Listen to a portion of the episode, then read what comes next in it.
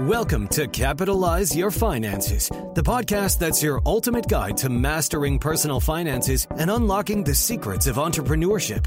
Each week, we dive into the world of personal finance and business development and have fascinating conversations with industry experts, seasoned entrepreneurs, and thought leaders who share their insights, strategies, and stories to help you get ahead in life. Whether you're a seasoned entrepreneur looking to scale your business or someone just starting out on your financial path, this podcast is your go to resource for inspiration and actionable insights. Welcome back to Capitalize Your Finances. As always, I'm your host, Christopher A. Panayotou, the Cap in Capitalize. And today we have a very special guest, a rather unique guest by the name of Aaron Thomas. And Aaron Thomas is a uh, attorney out of Georgia and he's got a very unique background, a very unique practice niche. And the reason why you're going to want to listen to this guy, uh, if you are thinking about getting married or you are already happily married, it's going to be one of these things that you're going to want to stick around and get his award winning advice on prenups, postnups, and everything in between. So, with that, Aaron, welcome to Capitalize Your Finances. Thanks for having me, Chris. It's, it's great to be here. And uh, you know, obviously, we had some technological issues before, so I appreciate your your uh, your patience in advance. And you know, before we get into the crux of today's episode, I want you to give our listeners, as well as myself, because we we hardly know each other, a brief background about how you got into the world of law. Yeah, yeah. I mean, I was one of those people who, you know, I wanted to be a lawyer since I was a little kid. I didn't really know what area I would end up in. Um, but I kind of always knew that I wanted to go to law school. Uh, I think I kind of assumed that I would get out and work for, you know, the biggest, baddest firm in New York City that I could find. Um, and after spending a summer doing that, I realized that would not be for me. Um, ended up, uh, you know, going to uh, in-house at Habitat for Humanity. So I did the nonprofit thing for a little bit, and then realized I wanted to be in the courtroom. So I was a public defender for three years, and then I got recruited into uh, a family law firm uh, which is kind of my my entrance into you know divorce, custody, child support, and all things prenups and postnups, um, and you know kind of the the story led from there. And and for you, was there a, a neat like how how did you get to that niche of marital law and specifically prenups and postnups, which we'll get into later on in the show? Yeah, yeah, absolutely. So. Um, you know, when I started doing family law, um, I was not married myself. Um, my parents are still together. They they just celebrated 57 years together. So um, uh, I didn't really know anything about divorce. Most of my friends hadn't even been married yet, much less you know had they been divorced. And so um, you know, getting into this family law firm was really my first exposure to anything divorce and. Uh, it really blew my mind, Chris. I mean, I, I had a general sense that okay, if things don't work out, you you go to some lawyers and you, you kind of split everything 50 50 and you know it's easy peasy that's how it works. And obviously nothing could be further from the truth. Um, you know i saw some of the messiest situations um, and really a lot of what i saw was people who were going through a divorce and it was the first time that they really kind of understood the financial implications of getting married in the first place um, and so it just struck me that so many people needed kind of an education on, you know, what is, you know, we think about marriage as this romantic relationship, but what are the legal and financial implications of getting married? And um, I just realized that so many people need to know what it is they're signing up for on the front end, number one. And then number two, I think that there's a real need for people to uh, kind of customize that contract if you will, that marital contract. Um, right now, you know, I, I like to say that everybody's got a prenup if you get married. You either write your own or you are accepting what I call the default prenup, which is the laws of the state that you happen to live in. Um, and in today's world, I find that kind of the one size fits all default, you know, uh, marital contract that most people sign doesn't fit a lot of modern couples situations. Sure. Well, and I, I I'm curious too. How did you land with the name prenups.com? And also, did, did you have to buy that from someone, or was that just readily available? Because I feel like that's a pretty catchy and, and popular website name. Oh yeah, I, I wish it was just readily available for you know nine ninety nine or whatever on uh, on on GoDaddy or you know wherever you get your websites. Uh, no, I had to um, I had to negotiate the purchase of that URL. It probably took me over a year to kind of bite the bullet and, and pay for it, but um, it was important enough. I wanted it to be short and catchy and make it as easy as possible for, for people to find me. So yeah, that was a purchase. Well, and, and I'm sure it has been a phenomenal return on your investment. And and now that we have a little bit of a background of who you are, how you got into it, I, I really just want to jump in. And, you know, the most common prenups that I see, uh, not only with my practice, but just out in the open, talking to other professionals, are the ones that have been put in place for couples that have met later in life. And this makes total sense to me, especially if you've built your separate lives. It gets to a point where, let's say, both are successful financially. And then on top of that, it's just an absolute headache to combine a lot of things because you can't teach an old dog new tricks in many cases. Um, but another example I, I also see that makes sense is celebrities and athletes that we've worked with, where, let's face it, someone comes in and is bringing a lot financially to the table and relatively speaking, the other person doesn't.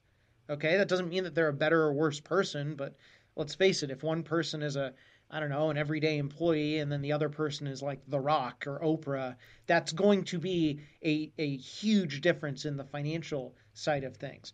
But the one area I, I I've never really understood, and I wanted to pick your brain on this, is when people from from both sides get a prenup, but they essentially have nothing that they're bringing to the table financially. And so, from your perspective, what is the point of that scenario? Because again, if you don't have anything before you got married, at that point, you know, isn't it isn't it kind of worthless? Yeah, yeah, good question. I mean, I think a lot of people can certainly grasp the first two examples that you're giving, where you want a prenup to protect your premarital assets, right? You're bringing something into the relationship. Um, it doesn't make sense to combine all of your accounts and you know your entire you know financial estate, um, and you want to protect what you have coming in. Yep. I think one of the biggest underrated benefits of a prenuptial agreement is um, essentially taking the possibility of a messy divorce off the table. Um, and particularly in today's day and age, you know, I mean, the, the divorce rate is, you know, north of 40%. And I think a lot of today's couples are the children of the people who lived in that 50% divorce rate of the 1980s when we kind of really peaked as a country in divorce rates. And they watched their parents go through a year, a year and a half, two years of divorce litigation where they may have spent tens of thousands, sometimes hundreds of thousands of dollars, um, you know, 20%, 25% of their net worth on divorce litigation, on the lawyers, on the financial experts, on the cost of the actual litigation. And they're saying, no way do I want that to be me. You know, and so we're going to sign a contract that basically takes our potential future divorce out of hopefully we don't need it but it takes that potential messy divorce out of the courtroom and puts the terms back in your hands. And so for that young couple that's in their 20s, maybe they're not bringing, you know, a ton in. Um, you know, what makes divorce messy and expensive a lot of time is not necessarily the money that you're bringing into the marriage, but what you accumulate. It's the fight over what you accumulate during the marriage itself. You know, and so couples have to ask, you know, is every dollar that either of us earns? Is that all in one pot? Are we considering all of that? You know, we're just going to do 50 50 on everything? Or are we going to say everything is joint except for our retirement accounts? Or everything is joint except for, you know, our potential future inheritance and our cars? And so I think what a prenup does is allows people to classify this is mine, this is yours, and this is ours and be clear about that rather than just kind of operate on assumptions. Because what I saw in my divorce work was people would come into my office after a 10, 15, 20 year marriage and they would say, What do you mean she wants half of my retirement? That's my retirement. I earned it. I'm the only one who contributed that. Or what do you mean he wants 50% of the house that I paid the mortgage for every month for the past 10 years? And I would have to explain to, mm-hmm. you know, these clients that after the date that you're married, every single dollar that either of you earns is considered marital money that's up for division. And so if you want that to be, you know, not the case for any reason, maybe you know you're a, a, a, safe investor and your spouse is a risky investor, and you just want to keep your investments separate. You want to keep your retirements separate because you have different saving rates when it comes to retirement. That's something you can accomplish in uh, a prenup by just kind of saying, all right, whatever I put in my name will belong to me, whatever you put in your name belongs to you, and whatever we put in joint names belongs to the two of us. Uh, and same thing goes for debts. We can kind of split debts up according to categories that make sense for us rather than kind of accepting the default, which is everything, you know, is kind of thrown into one pot together.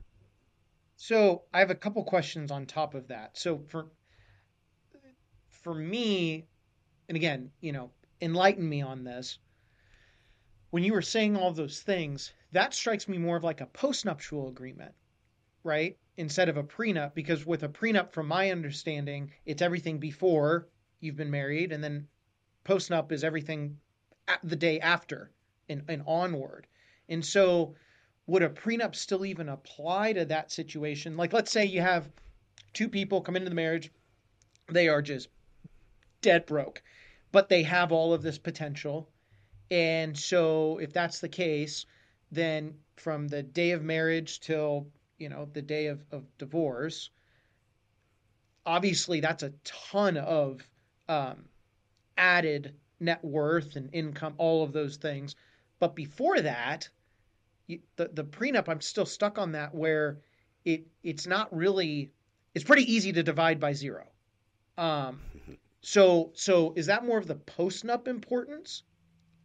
Yeah, so great question. You know, one of the things that I think a lot of people um, don't know about prenups is that they can address the ownership of assets that are in the future, things that don't even exist yet, right? So mm-hmm. the terms prenup and postnup okay. really just apply to when you sign the agreement. A prenup is signed prior to your marriage date, a postnup is signed after your marriage date. But a prenup can um, certainly address assets that you acquire in the future. And so, what a lot of people will do is we call them title based prenups, meaning the way that you title something is the way that it's going to be owned. Um, a lot of people, you know, I think maybe don't grasp that even if you keep things separate. So, let's say you come into your your marriage with um, a 401k um, and it's gotten a certain amount of money, and you say, okay, I had that 401k before we got married. I'm the only one contributing to it. I'm contributing to it only with funds that that I earned. That should be my separate property. And the truth is, as soon as you put one dollar in that retirement account after the date of the marriage, you have commingled that account in the eyes of the law, and it's no longer just your separate mm-hmm. property. And so. Um, you can have a prenup, and this is very, very common uh, in prenups that says, anything that's in my name will belong to me, will be considered my separate property. Anything that's in your name will be considered your separate property. And anything that we choose to put in joint names will be considered our joint property, our marital property. And that's what would be divided 50 50 if anything happened to our marriage. And that way, you don't have an argument where, you know, you've been married 10 years and you say, but wait a minute, I had some money in my 401k before we got married. Shouldn't I get that back, you know, if we split? And right. those people find themselves in a scenario where, okay, now you've got to hire a forensic accountant to go back and try to piece together how much of the growth in your retirement account is due to the contributions made during the marriage and how much of that is the growth of what you had coming into the marriage. And so, um, yeah, for the people who have zero coming in, they can still decide that we're going to opt out of the kind of default system, which is everything is marital no questions asked, regardless of how things are titled. And we're going to do something that is more intuitive for most couples, which is the ownership of our assets and debts is going to be classified by the way that we title them. So, and I, I didn't know that about the prenup and postnup um, as far as like when it's signed. So I learned I, I learned that. So that makes all the sense in the world. That that also brings up another question though, and this goes back to the examples earlier of let's say, uh, you know, I'm just going to use me and my wife. I mean, we we combine everything, but let's say that I'm a super aggressive saver and she's not, or I'm a, a super conservative investor, she's not, whatever the case may be. And if you're you're separating all of these things out, I guess my thing, and, and, and maybe I'm just old school, but like, what's even the point of getting married if, if it's just all separate, especially if you're coming into it kind of on level playing fields. Let's let's remove the obvious of when you're older, later in life, you found your your your rest of life partner and you've built up 30 years of a of a net worth.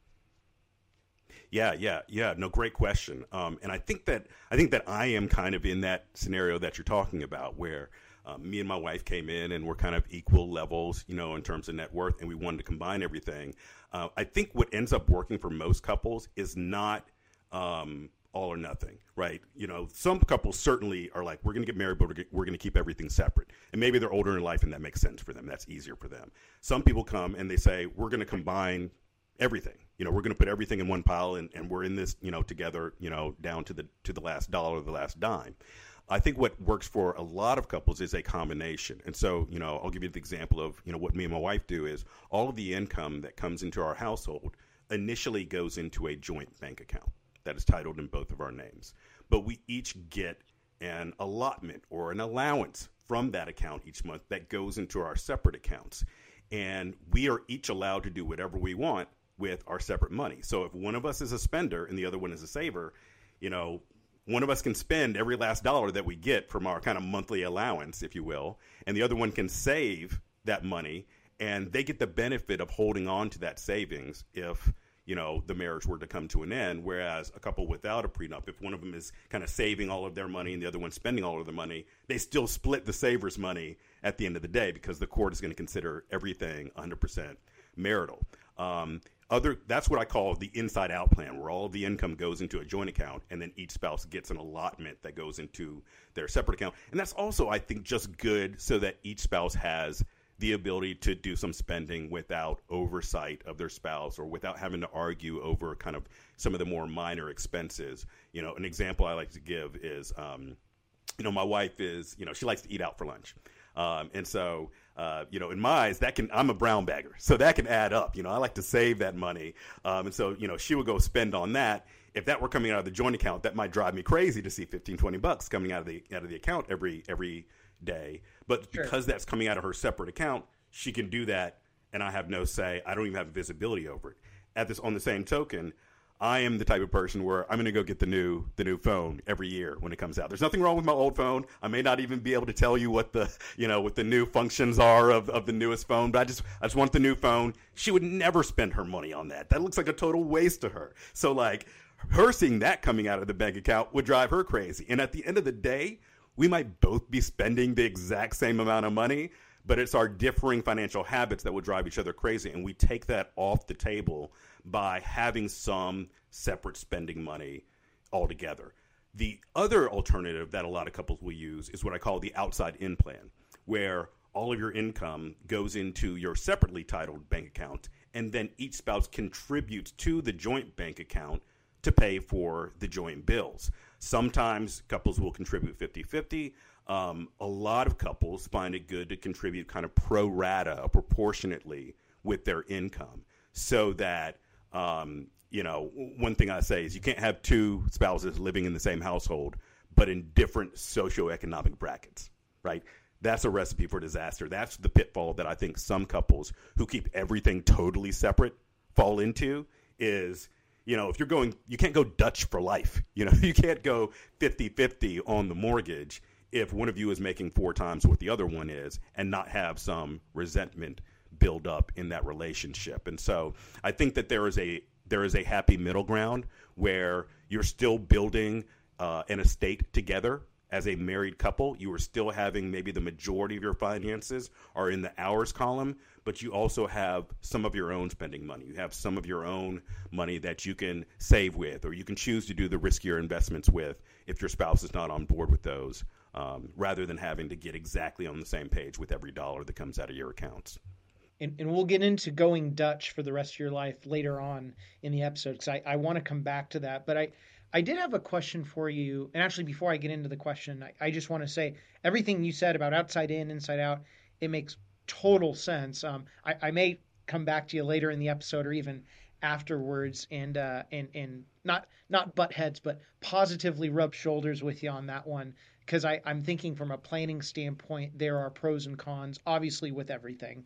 But I, I wanted to ask you.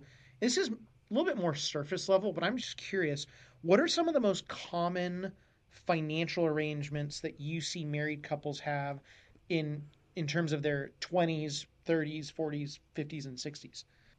Yeah, yeah. I think that for um, couples that are coming in in their 20s, it is much easier for them to uh, go inside out and to kind of combine their finances because they are starting from scratch. Um, the the issue that I see is that those couples, you know, the couples who are getting married in early 20s are becoming more and more rare. So the average age of a first marriage has been steadily increasing over the past, say, 50 to 60 years. So, you know, I'll use like my parents' generation as an example. You know, my parents got married in, in the 1960s. And the average couple back then that was getting married was, they were age 21 on average. Um, each spouse was was average age 21 and they were like they were a financial blank slate you know the average couple getting back back then they may have one bank account between the two of them they've got They've got no mortgage. 401ks hadn't even been invented yet. Uh, credit cards were just coming around in the 1960s, so it was unlikely that either spouse would have right. one. Um, they had no equity in any kind of real estate. Um, they likely, you know, maybe they had one car between the two of them. So they were a complete blank slate. You know, if they're a business, they're a startup in your garage, you know, from complete scratch. And it makes sense for them to just throw everything in one bank account. You know, you often had one earner in the household. And you contrast that with the average couple mm. today. The average couple today is getting married, first marriage, at age 30 instead of 21. And that couple is likely to have, they're likely to have four to five bank accounts each, three to four credit cards each, uh, a, a, retirement account or two. They probably changed jobs already, and maybe they didn't roll over the first one. So they've got they've got some retirement assets. They may have some equity in a condo. They're likely to each have their own vehicles. Um, they could have tens of thousands of student loans or sometimes six figures of student loans, right? Um, and maybe more importantly than all the assets and debts, they've also, you know, not like the 60s, because they're not going from their parents' house to their marital house. They've got a decade of living on their own where they have built up their own financial habits. That may be the more important mm-hmm. difference than the net worth difference is their financial habits difference. And trying to combine all of that into one pot. Um, if they're a business, it's like a corporate merger in terms of complexity. You know, to try to get on the same page about all of their spending habits, all of their saving habits, how they deal with credit, you know, what their feelings are about debt. And so, um, you know, you wouldn't enter a business partnership, you know, without having some kind of, you know, serious conversations about what is the financial structure going to be. I look at marriage as a financial partnership. It deserves some serious conversations about how are we going to do this while still avoiding, you know, some of the common arguments that people have in marriage. And let's face it, one of the number one, if not the top thing that married couples argue about is mm-hmm. money. Mm-hmm. And so there's so much riding on getting aligned from the very beginning um, when it comes to your finances and you know, you wouldn't think about it, but a prenup can be an important financial tool as part of that process of making sure that you're aligned in terms of, you know, how's the money going to flow through our bank accounts? Um, what's mine? What's yours? What's ours? Uh, it doesn't just deal with what happens in divorce. It can also talk about, you know, what how your money is going to flow during the marriage itself. You know, are you going to do inside out? Going to do outside in. Um, you know, we'll often put in kind of ongoing disclosure requirements um, in terms of making sure that you both have visibility into each other's finances during the marriage itself.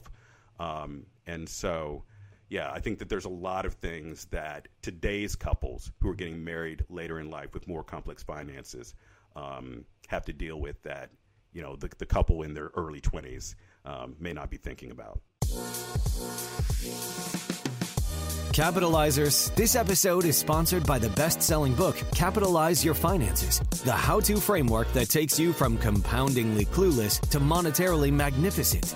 Regardless of where you're at in your financial life, whether you're just beginning to express interest and commitment to your personal finances, at the pinnacle of your career, winding down into retirement, or thinking about your legacy for future generations, this book walks you through every step of the way so you can succeed on your terms and with your own values and passions guiding you. After reading this book, you will officially have Christopher A. Panayotou, the cap in capitalize, in your back pocket, guiding you in detail through every step of the way so that you can take charge of your finances, not the other way around. Head on over to Amazon.com today and start capitalizing your finances to the fullest with this incredible book, Capitalize Your Finances, the how to financial framework that takes you from compoundingly clueless to monetarily magnificent.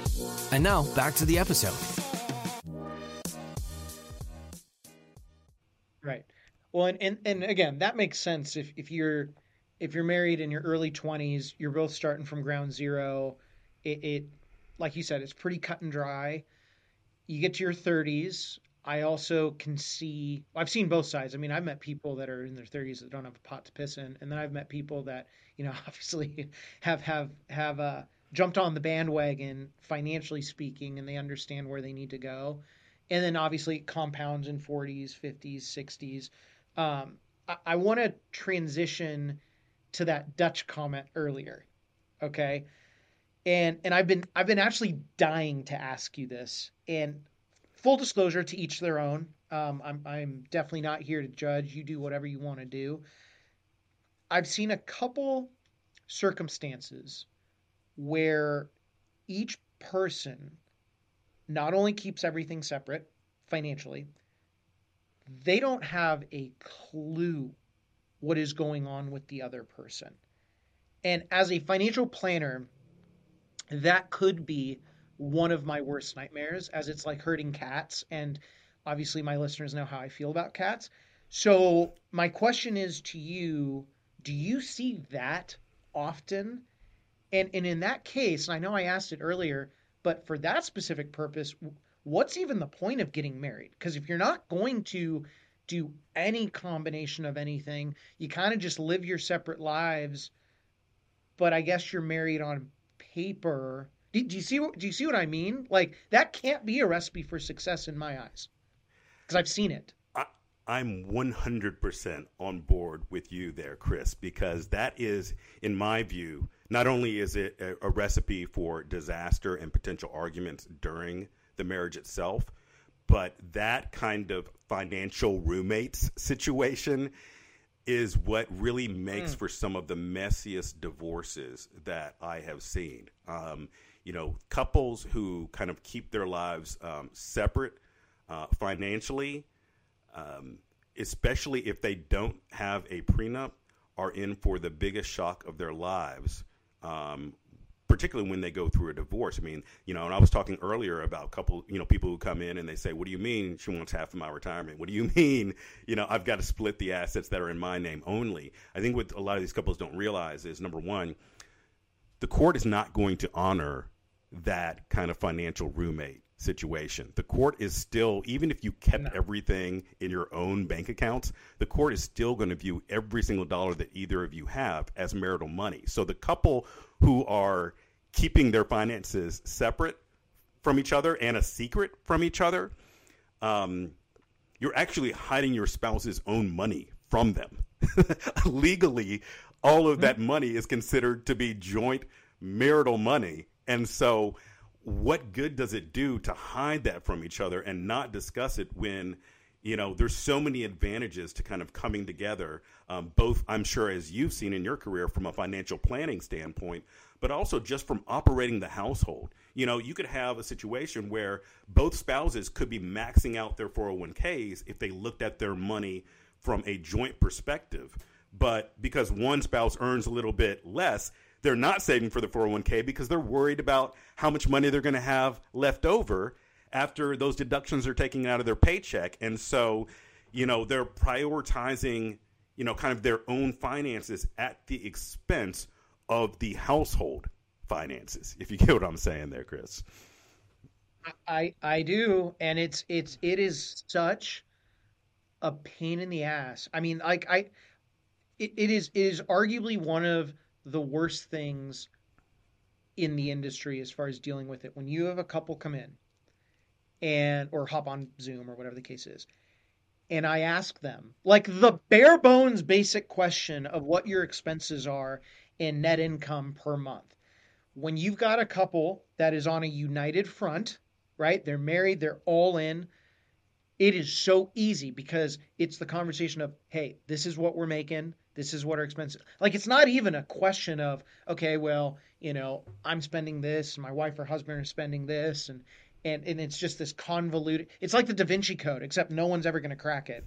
And then when you've got people that come in and both parties kind of look at each other like, well, do you want to go first on like what you're spending? And then the other party says it. And then they kind of look at each other like, you make this much. It blows my brains out. I mean, one, I might be a little uh, biased here in the fact that in in my wife and my household, um, financially speaking, I, I tend to quarterback things just big kind of because of my job. And then she quarterbacks all the healthcare things because she's a, um, a, nurse practitioner and midwife. Like that is her industry and she gets it. We always know what's going on with each other, but, or not with each, of course, with each other, but with either side of the aisle, whether it's financially or health or, or estate, whatever the case may be. But I, I almost put a timer on when, and I'm not trying to go on this tangent, but I, I really needed to get this out. So, you know, if you need to send me a bill for this venting session, Aaron, I, I, I will totally pay it. But it's one of those things where I, I set a metaphoric timer in my head of going, okay, when is this relationship going to be done? Because it, it, it, there's no way that you can go through life like that. Because then it's not, it's not even a marriage, right? Like marriage should be binding in some way shape or form. It's it's not like you know, in my mind, and and, and I want to get your opinion on this. You don't kind of get married. That's like saying you're kind of pregnant. Like, trust me, that that is not how it works. You know, uh, I mean, I mean, what's your take on that? My take is that getting married is a financial partnership. Certainly, it is many other things, but it is yes. absolutely a yes. financial partnership and whether you like it or not. And you have to treat it as such. And you simply wouldn't enter any financial partnership without knowing what the books look like on the other side of the aisle. You wouldn't do a, a merger with another business without knowing what the financials of that business were. And the same thing goes for a marriage. You shouldn't get married without knowing what the finances of your partner look like. You know, one of the, I think that is one of the big reasons why sure. in all 50 states, for a prenup to be enforceable, each spouse has to disclose all of their assets and debts to the other spouse.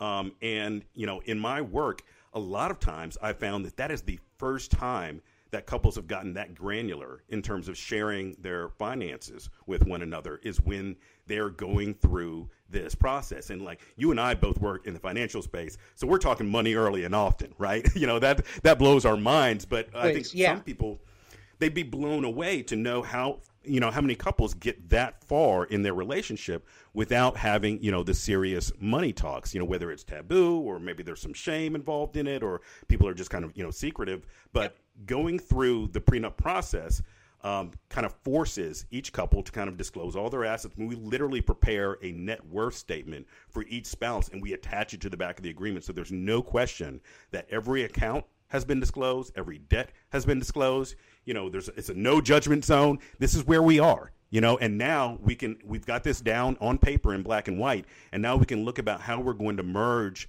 our lives, our financial lives, and move forward as a couple, and talk about you know what is important to us. And then you know what a lot of couples find is that makes a good jumping off point to you know one thing that will you know one thing that we'll put in some of these agreements is what I call the annual shareholders meeting.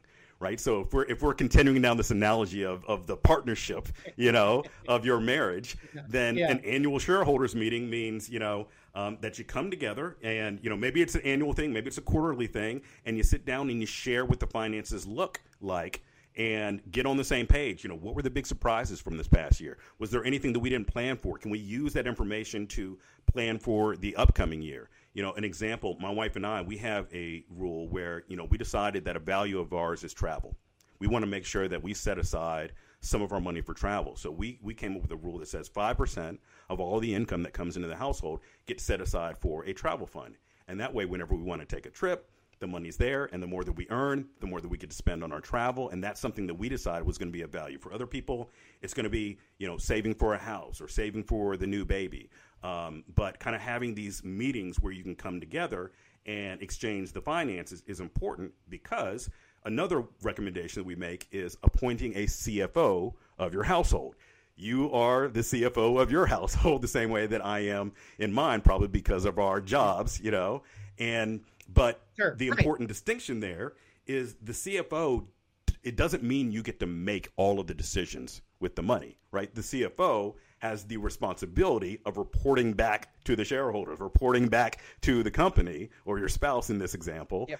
about what's going on with the finances and getting the approval of everyone so that you can make the financial decisions with full buy-in of the partnership. And I think when people kind of look at it this way, it's a lot easier to understand. And certainly, you know, you would never want to be in a situation where there's this you know wall of secrecy in your household when it comes to the finances. So um, you know I think kind of going through this process is really about how do we merge our finances in you know a respectful manner. And you know any good partnership agreement worth the paper it's written on is going to have a termination clause that says what happens if you know you know a partner leaves a business. You're going to have some clause in the in the partnership documents that say what happens then and you would do the same thing in your marital partnership where you spell out, you know, what happens. But that's not the purpose of the partnership agreement. You want you want the partnership to be successful, but you're also kind of protecting against, you know, what is a reality for many, many, you know, too many couples today, which is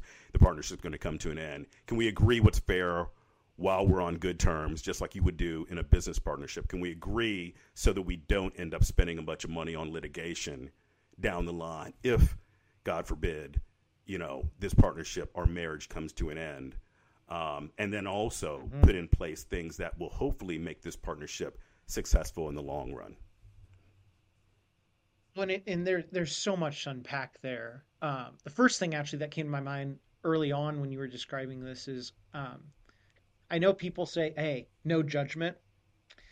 I'm gonna I'm gonna call BS on that. Like if if I mean, my wife and I came in basically the exact same, but you know, let's face it, if let's let's say that I was in my 40s and you know, I saved up and I was worth I don't know, XYZ hundreds of thousands or even millions. And then you're marrying someone, but then that first meeting, right? The the, the reveal, if you will, of finance, you look across and your partner doesn't have a a pot to piss in. You are going to second guess things because I, I don't know about you.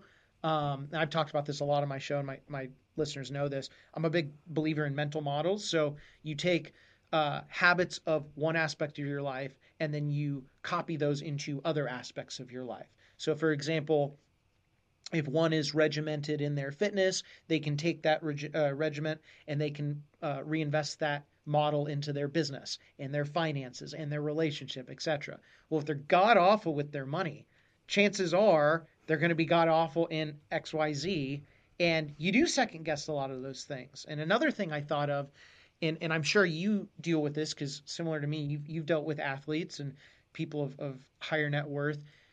I always feel really bad for um, clients that are coming into a marriage and let's say they've built up a business and they have become very successful financially in in business wise and all that because the pool suddenly got a whole heck of a lot smaller because you're never really going to know if people are going to be with you for you or with you for what you have. Do you, do you get that sense a lot from from some of your celebrities and athletes and higher end clients that you work with?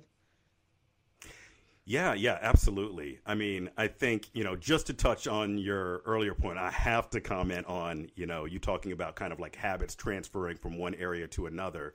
I mean, that to me is why I am such a big proponent for transparency on the front end with your finances for that exact same reason. If you are if you do not have transparency and communication around the finances of your household, that same secrecy and lack of communication is inevitably Mm. going to bleed over into other parts of your relationship, right? If you can't be, if you can't tell me what's in your bank account, you know, what other secrets are there out there? Um, but yeah, to talk about, you know, the the athletes, I mean, I think a lot of that, a lot of that stuff comes out in the negotiations of a prenup. And to me, it is better to at least get these things out on the table at the beginning. You know, like you said, you know, if you're if you're gonna, it's it's much better to find out that the person you're dating has, you know, owes the IRS fifty grand in unpaid taxes before you are, you know, getting down on a knee to propose or, you know, even worse, walking down the aisle to get married, you know. Um, and I've seen cases where the first time somebody finds out is when the IRS is garnishing their joint tax refund the next year for one spouse's unpaid taxes from prior to the marriage. And you never want to find out, you know, that that your spouse is bad with money when you are expecting your tax refund to get deposited in your account or you are applying for a mortgage jointly and that's the first time you find out that your spouse has you know or your loved one has horrible credit right um, but with the with the athletes you know i think a lot of times you know saying all right you know it's not going to be all or nothing you know the spouse who is the non-celebrity who's the non-athlete certainly you'd never want to draft something where that person is walking away with zero. But at the same time you know you've got an athlete where they're going to earn a lifetime's worth of money perhaps perhaps a couple generations worth of money in a period of four or five years. And should the person who is married to them for four years and then walks away should they get half of that money? Or are they willing to you know sign something that says okay i'm going to walk away with something but certainly i'm not going to take you know half of your lifetime money if i'm with you for three or four years. Um, and where does that line fall? You know what how much of that money gets shared? How much of that money ends up into the joint the ours bucket versus the his or hers bucket?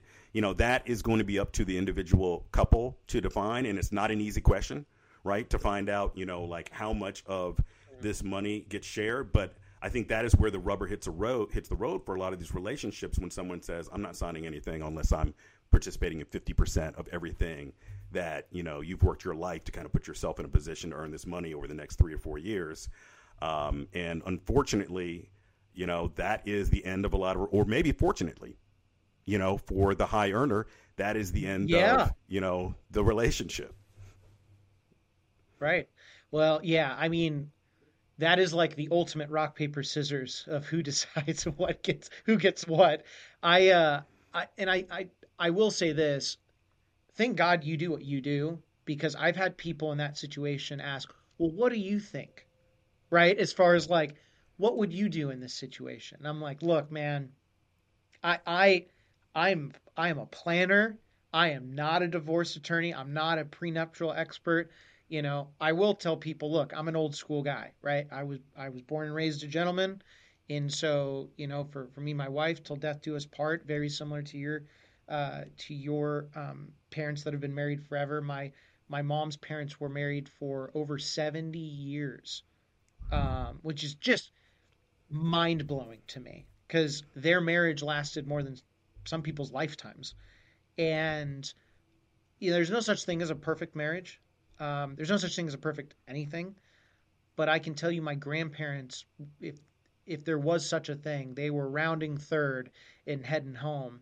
And so that's always been my bias towards things. But to your point, financially, it is tough. It's a very tough conversation uh, to have, but it is something extremely valuable. So I'm glad you have to answer the tough ones. And then I always tell people I'm just the planner in the background. I, I wanted to ask you um, what questions should people be asking themselves before they get married? And then if they're already married, what questions can they ask and what can they do? Yeah, yeah, absolutely. Um, so couples that um, are not married yet, I think that you know the list of questions they should be asking each other is is very long. You know, certainly the basics are disclosing everything, and my recommendation is not just to discuss things verbally in terms of you know what your finances look like, but to actually put things down on paper. I think there is just a different level you know when you, of, of, of transparency when you have to say okay here are my accounts here are my debts, here are my assets, here's everything that I've got. It's right down on paper. And just sharing those documents with each other um, I find generates a lot of conversation by itself, right? And so, um, you know, how did you get here? You know, um, what is your what is your philosophy on debt? Is a big one. You know, are you the kind of person who you pay off your credit cards in full every month? Are you the kind of person that carries debt? You know, are you someone who you know the only good debt is your mortgage, and you know you don't want to, and or are you someone who's like, you know, I want to leverage and try to you know, shoot for the moon here in terms of our finances or, you know, investment strategy or, you know, like, are you, you know, I'm mm-hmm. index mm-hmm. funds all the way or, you know, are you trying to put a certain percentage in, you know, high, high risk, high reward type investments? Um, and then from there, you know, it inevitably is going to go beyond just the numbers on the page, right? You start, you're talking about people's psychology right? And I'm sure, as you know, you know, working with money, it's not just about you know the numbers that are on the page and, and percentages, but a lot of it is is between the ears. You know, how did you grow up? What was money like in in your household? You know, what are your earliest memories of money? Did you grow up with wealth? You know, did you grow up with scarcity? Um, and all of those kinds of things are going to inform how people's you know views are with money today. Even your willingness to discuss money issues openly with your partner is an indication of your kind of financial habits. Um, you know, are you somebody where money was taboo? You know, you had no idea what your parents made or, you know, uh, what their finances looked like. Or did you talk openly about money in your house? Are you somebody who's more kind of comfortable having these conversations about finances and investments? Um, and, you know, you can't, you can't fix what you don't communicate about. And so kind of putting those things on the table um, you know, talking about, you know, what your values are going to be. You know, what do you see your financial future looking like? What age do you want to retire? What do you think is a good income? What do you think is a good savings rate? Um, all of those things should be discussed before marriage. And then for the couples who are already married, um, I think that a lot of a lot of couples need a financial reset.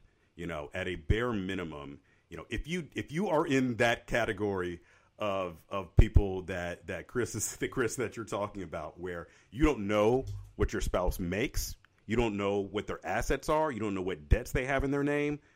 Um, please, please, for the love of God, put all of that down on paper and share it with your spouse today, because they're literally entitled to that to that information as your financial partner, as your legal partner, um, and then um, set up a schedule where you are going to continue to talk about you know finances. And if, if you haven't in the past, it may need to be quarterly. It may need to be monthly until you can get financially aligned um, and kind of force these conversations because those couples are the type to go years and years without ever discussing money. And then one looks up and says, I thought we were good for retirement. Oh, I thought you were the one that was saving for retirement. And that's a very difficult oh conversation God. to have if you've let kind of the lack of communication create this divide over a course of years. So, um, you know, I think yeah. it really it all comes back down to uh, transparency and communication. Yeah, it, no, it totally does. Well, and that last that last part of like, I thought you were saving. No, I thought you were saving. That just gave me that didn't even give me a heart like heartburn. That gave me a full blown heart attack. Um, I I I could not I could not begin to imagine what that would be like if if that ever happened in my household or, or even our clients. I will say this, you know, even for like for our listeners at home that are wondering this. So for my wife and I, we actually do our review, our own review at the end of the year. Now, for clients, I meet with them on a quarterly basis. In some cases, I'm even chatting with them monthly. Um, you know, athletes, it's a little bit, it, it, it's a little bit more custom just based on what you do. Um, from a seasonality standpoint. Like for a football player, if you've made the playoffs, I'm not talking to you in January. Like you've got other things on your mind. Um, right. But you know, all all of an aside, um, making sure that you have that review point. I mean, Aaron, that is like that could be the best piece of advice that you've given today. But that also segues into the last two questions we have before I let you ride off into the sunset. That is uh, this lovely uh, Thursday in January. So, my first question is What is the one piece of advice you wish you had before starting your business? Um, I think probably the the one piece of advice that that I wish I had was to um, continue to seek out help uh, at every turn of your business. Um, you know, you're never going to get to a point where you know everything um, and you've got it all figured out and you know all the steps uh, necessary to move forward in your business. And you know, none of us can do this alone. You cannot be an expert in marketing and sales and do what you do and you know hiring and firing and HR and all of these things. And you know, the sooner that you recognize that you're going to need help to grow your business to its highest potential, the better off you're going to be in the long run. Awesome. And the last question before we close this thing out what is the one piece of advice you wish you had earlier on regarding personal finance? Oh, gosh. Uh, I mean, there, there's more than one, but um, you know, I mean, if I think, thought back to my college days, it would be, um, uh, you know, you're going to have to pay back the debt on those credit cards they seem to be handing out for free freshman year of college.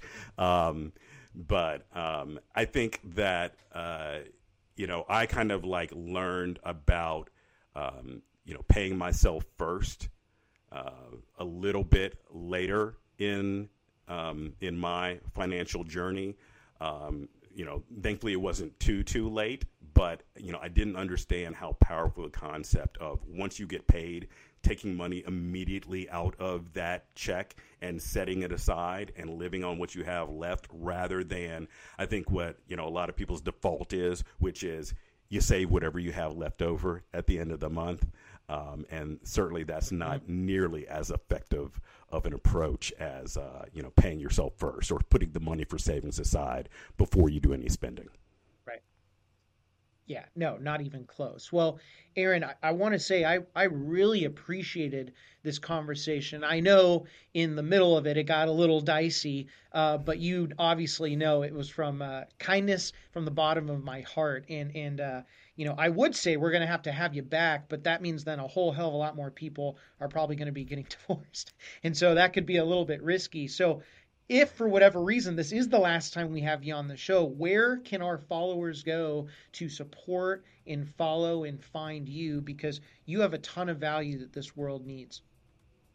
Yeah, yeah, I appreciate that, Chris, and it's been great appearing on your show here. Um, listeners can find me um, at the website at prenups.com, and also we like to give out little tidbits of wisdom on social media. I'm Prenup Guy on Instagram and on TikTok, um, and pretty much everywhere else that you uh, that you can find social media. Awesome. Aaron, thank you so much for coming on the show. And for those of you that have listened throughout this entire episode, Thank you so much for tuning into another wonderful episode of Capitalize Your Finances. If you guys are returning veterans, welcome back. If you are new to the show, first off, welcome. Second off, if you have any questions about today's episode, you're interested in the books, the courses, you're interested in going back and looking at, at more episodes, you're interested in maybe becoming a, a guest on the show, head on over to capitalizepodcast.com hit us up with the inquiry, snag a book, snag the courses. We're looking at that every single day. And if you have a personal financial question that you would like to have me answer on one of my solo episodes, or you have a question that you just want to run by me, simply shoot me an email, chris at capitalizeyourfinances.com. I look at my email every single day and I will get back to you as fast as humanly possible. As always, I am your host, Chris Frey Panayotou the cap and capitalize. And until next time, keep capitalizing. The information provided should not be considered specific tax, legal, or investment advice and is not specific to any individual's personal circumstances. Christopher Panayotou is a registered representative with and securities and advisory services offered through LPL Financial, a registered investment advisor and member FINRA SIPC. The investment professionals are affiliated with LPL Financial and are conducting business using the name Capitalize Your Finances, a separate entity from LPL Financial. Aaron Thomas and any other individual or company mentioned in this podcast are not affiliated with Capitalize Your Finances Finances or LPL Financial.